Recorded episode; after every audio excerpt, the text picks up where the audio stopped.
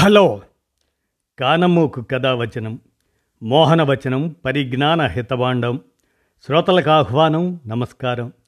చదవదగునెవరు రాసిన తదుపరి చదివిన వెంటనే మరువక పలువురికి వినిపింపబూనిన అది ఏ పరిజ్ఞాన హితబాండమౌపో మహిళ మోహనవచనమై విరాజిల్లు.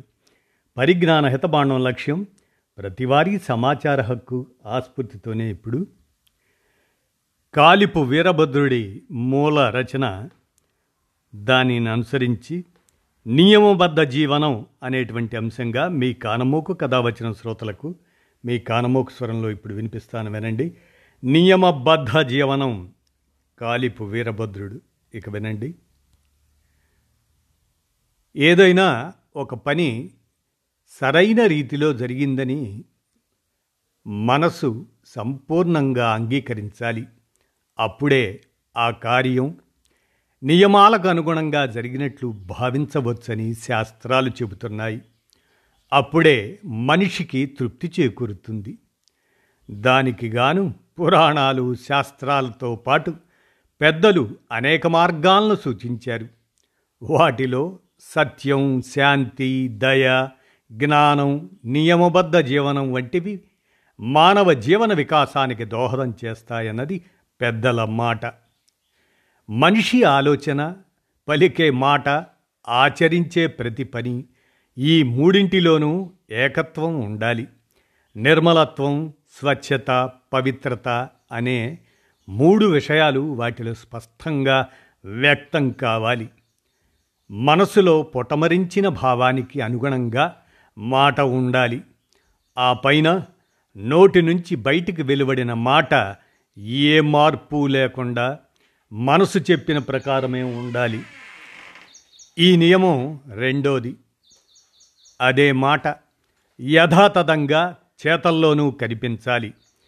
ఈ లక్షణమే మూడో నియమం.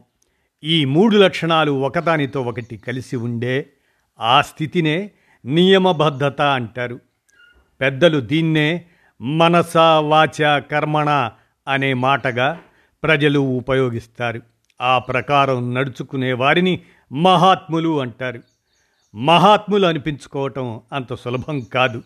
నియమబద్ధత అనే మాట లౌకిక వ్యవహారాలతో జీవనం గడిపే వారికి ఆచరణ సాధ్యం కాదు. ఎందుకంటే సాధారణంగా మానవులు రాగద్వేషాది మానసిక రుగ్మతలకు లోనై ఉంటారు. చాలామంది పైకి ఒకలాగా లోన ఒకలాగా ఉంటారు. మనసులో చెడు ఆలోచనలున్నా తామెంతో మంచివాళ్ళం అన్నట్లు కొందరు ప్రవర్తిస్తారు. దీనికి ఉదాహరణ భీముణ్ణి కౌగలించుకునే నెపంతో అతన్ని బిగించి ఊపిరాడకుండా చేసి చంపాలని ప్రేమ నటించిన ధృతరాష్ట్రుడే. అలాగే తీయని మాటలతో తమ మనస్సులో ఉన్న చెడును కొందరు దాచేస్తారు. దీనికి ఉదాహరణ కౌరవుల పట్ల అంతర్గత ద్వేషం ఉన్నా పైకి శ్రేయోభిలాష్లాగా మెలిగి వారి నాశనానికి కారకుడైన శకుని. ఇలా చాలామంది కనిపిస్తారు. మాటలు బాగున్నా చేతల దగ్గరికి వచ్చేటప్పటికి వాళ్ళ దుష్ట స్వభావం బయటపడుతుంది. అటువంటి వాళ్ళను నమ్మిన ఎవరైనా తీవ్రంగా నష్టపోతారు. చెడ్డ పనులు చేస్తూ చెడు మార్గంలో వెళ్ళేవారు ప్రజా కంటకులుగా చీత్కారాలు పొందుతారు. దానికి ఉదాహరణ భారతగాథలోని కౌరవులు. మంచి చేతలు మానవుణ్ణి లోకారాధ్యుణ్ణి చేస్తాయి.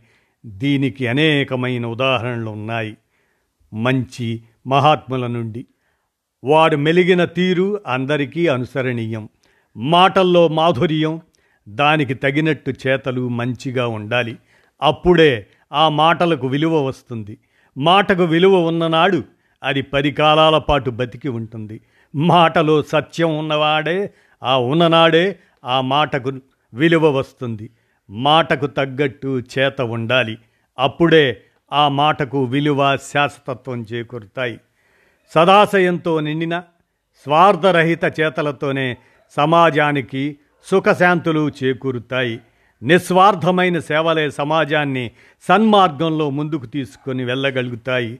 అందువల్ల ప్రతి మానవుడు నియమబద్ధ జీవితాన్ని గడపాలి అంటూ కాలిపు వీరభద్రుడు మూలరచన నియమబద్ధ జీవనం అనే దాన్ని ఇప్పుడు మీ కానమోకు కథ వచ్చిన శ్రోతలకు మీ కానమోకు స్వరంలో వినిపించాను. విన్నారుగా? ధన్యవాదాలు.